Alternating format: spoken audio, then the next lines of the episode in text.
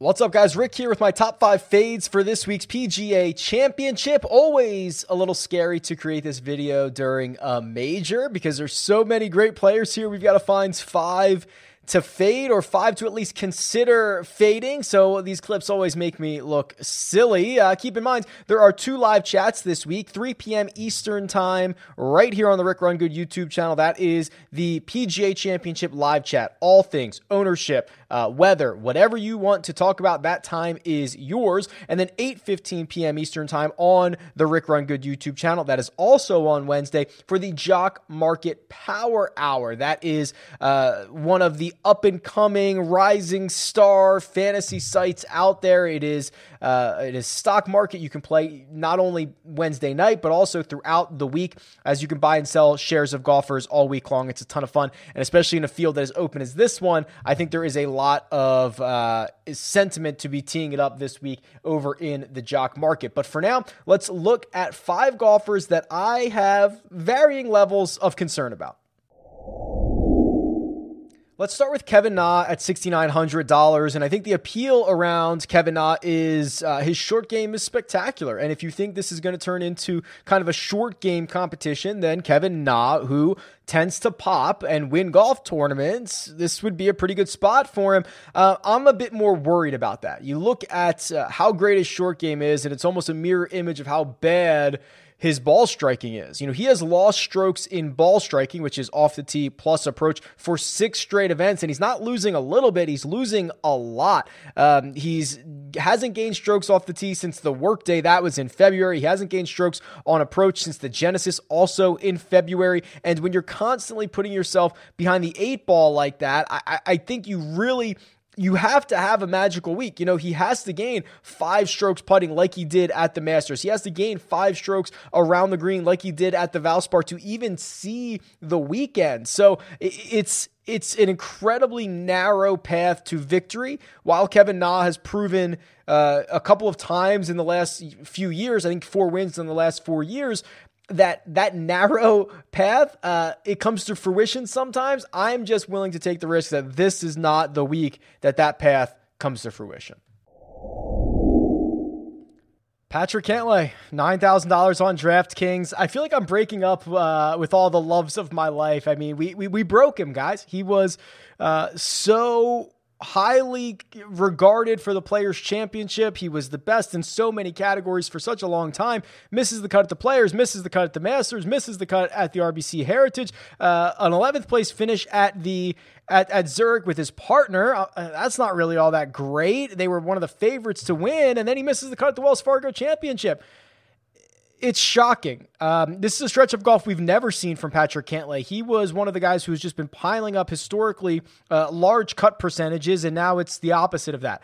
Uh, the concerns are uh, number one, the putter. He's lost strokes putting in, in six consecutive measured events uh, and losing a lot of them. We know he's been switching back and forth between the mallet style and the blade and trying to figure these things out. And then, even more concerning, loses three strokes on approach at the Masters. He loses at the Heritage and he loses at the Wells Fargo Fargo Championship his last three starts, and he's lost strokes on approach in four of five. These are incredibly uncharacteristic things of Patrick Cantlay. So I assume we're going to get back to his baseline at some point, but it's usually not a quick uh, flip of the switch. We'll usually see it coming, especially when it's impacting both the short game and the long game. So for now, you know, there are certainly guys I like to be early on, might have to be late on Patrick Cantlay. This one pains me to say, but Sungjae Im certainly some concerns, and I don't really know where to start. I mean, his his struggles with the approach game have have dated back to the start of the the calendar year. Since the Sony Open, he has lost strokes on approach in eight of 11 starts, eight of 12 starts, which is certainly concerning compared to what he did at the end of 2020, where he was a ball striking machine. Maybe even more concerning is he's lost the driver a little bit. He's basically now an average driver of the golf ball. You know, he was uh, almost dead average in each of his last two starts at the match play, also a zero. Uh, hasn't gained more than three strokes off the tee in any of his last five, which is surprising because in the five before that, that he gained more than three strokes on off the tee in all of them. So it's it's a degradation of his driver. Also, the putter in the last two starts, he's lost strokes there. That's normally where he's a big time gainer. I, am just I'm just really worried. It, it, I think he is one of the few guys that if everything clicks, uh, he can contend. He, he did it at the November Masters. We saw that, but the the metrics are not going in the right direction for Sungjae Im. I hope I'm wrong, uh, but that is not what I see for this week at the PGA Championship. Viktor Hovland, 31% ownership. Let's be very clear. There is no knock against Viktor Hovland's game. Absolutely zero. He's a top 10 machine.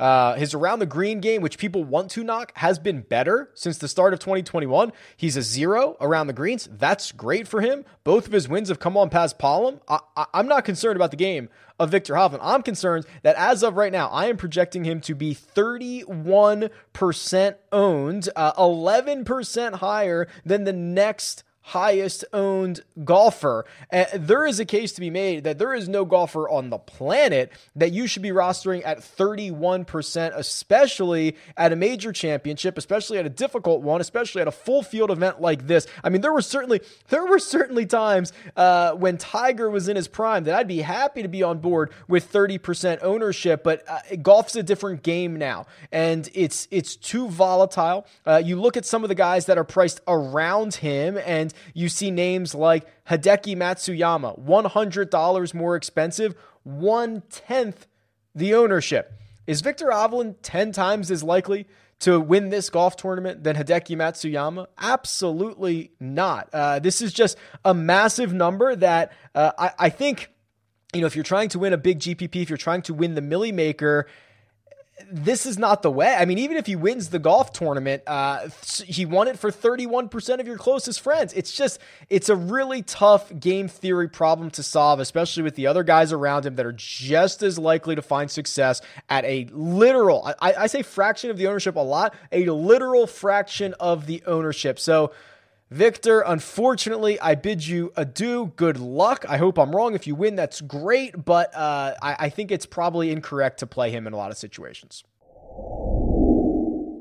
I was going to make this last spot Brooks, uh, but I thought that was, I don't want to say too easy, but I think I've made my, my thoughts clear about Brooks. Um, so I'm going to save it for Bryson. And I think the last time I did this, he won the U.S. Open by five or six strokes. But I, am concerned a little bit about what's going on with Bryson right now, and especially when you look at his price with with Spieth less expensive, with Rory McIlroy, uh, Jon Rahm, and Justin Thomas kind of more expensive. I, I, don't know how much incentive there is to get to Bryson, um, and I think the biggest concern for me is the way that his approaches have gone. You know, he lost five strokes on approach at the Wells Fargo Championship. He was a loser again last week at the Byron Nelson. The short game, uh, he's lost in three of his last four. The putter, he has lost in three of his last four. Uh, these are all things that I think Bryson can can fix quickly collectively. I just don't know if he can do it all in one week. Uh, so so that's really the level of concern. His driver is absolutely phenomenal. We know he's one of the longest off the tee, but uh, being just a little bit off at Kiawah is a, a, recipe for disaster. And I wonder if if Bryson is not quite as dialed in as he would like to be. Because if you go back and start looking you know, the stretch of golf that he had uh, that essentially culminated in him winning the Rocket Mortgage last year, and then even the way he played for his U.S. Open victory, uh, it, it, was about the approach game. That That's where he lived, and he was just giving himself so many looks at putts, uh, and he was making enough of them to win golf tournaments. And we're not seeing that same version of Bryson right now. So uh, he's going to have to fix that. Uh, I think if he's going to contend this week, I'm going to be, uh, you, I don't think you can fully fade Bryson. I think that's a little bit too scary, but I will be underweight on the field, which is actually, you know, not much. Uh, I'm currently projecting Bryson to come in like 6%. So you really, if you get, you know, two out of 20 lineups, you've got uh, more exposure to the field, one out of 20, and you're basically just underweight. So the good news is you don't have to uh, take too much of a stance on Bryson, but I think he is worth a second or third look in a deep dive of his metrics. There you go, my top five fades for this week's PGA Championship. Certainly, they're going to come back to bite me. Let me know which one uh, you think uh, will have me crying to myself to sleep on Sunday evening. Tweet me at Rick Run Good or leave a comment below. Best of luck this week, and I'll talk to you guys soon.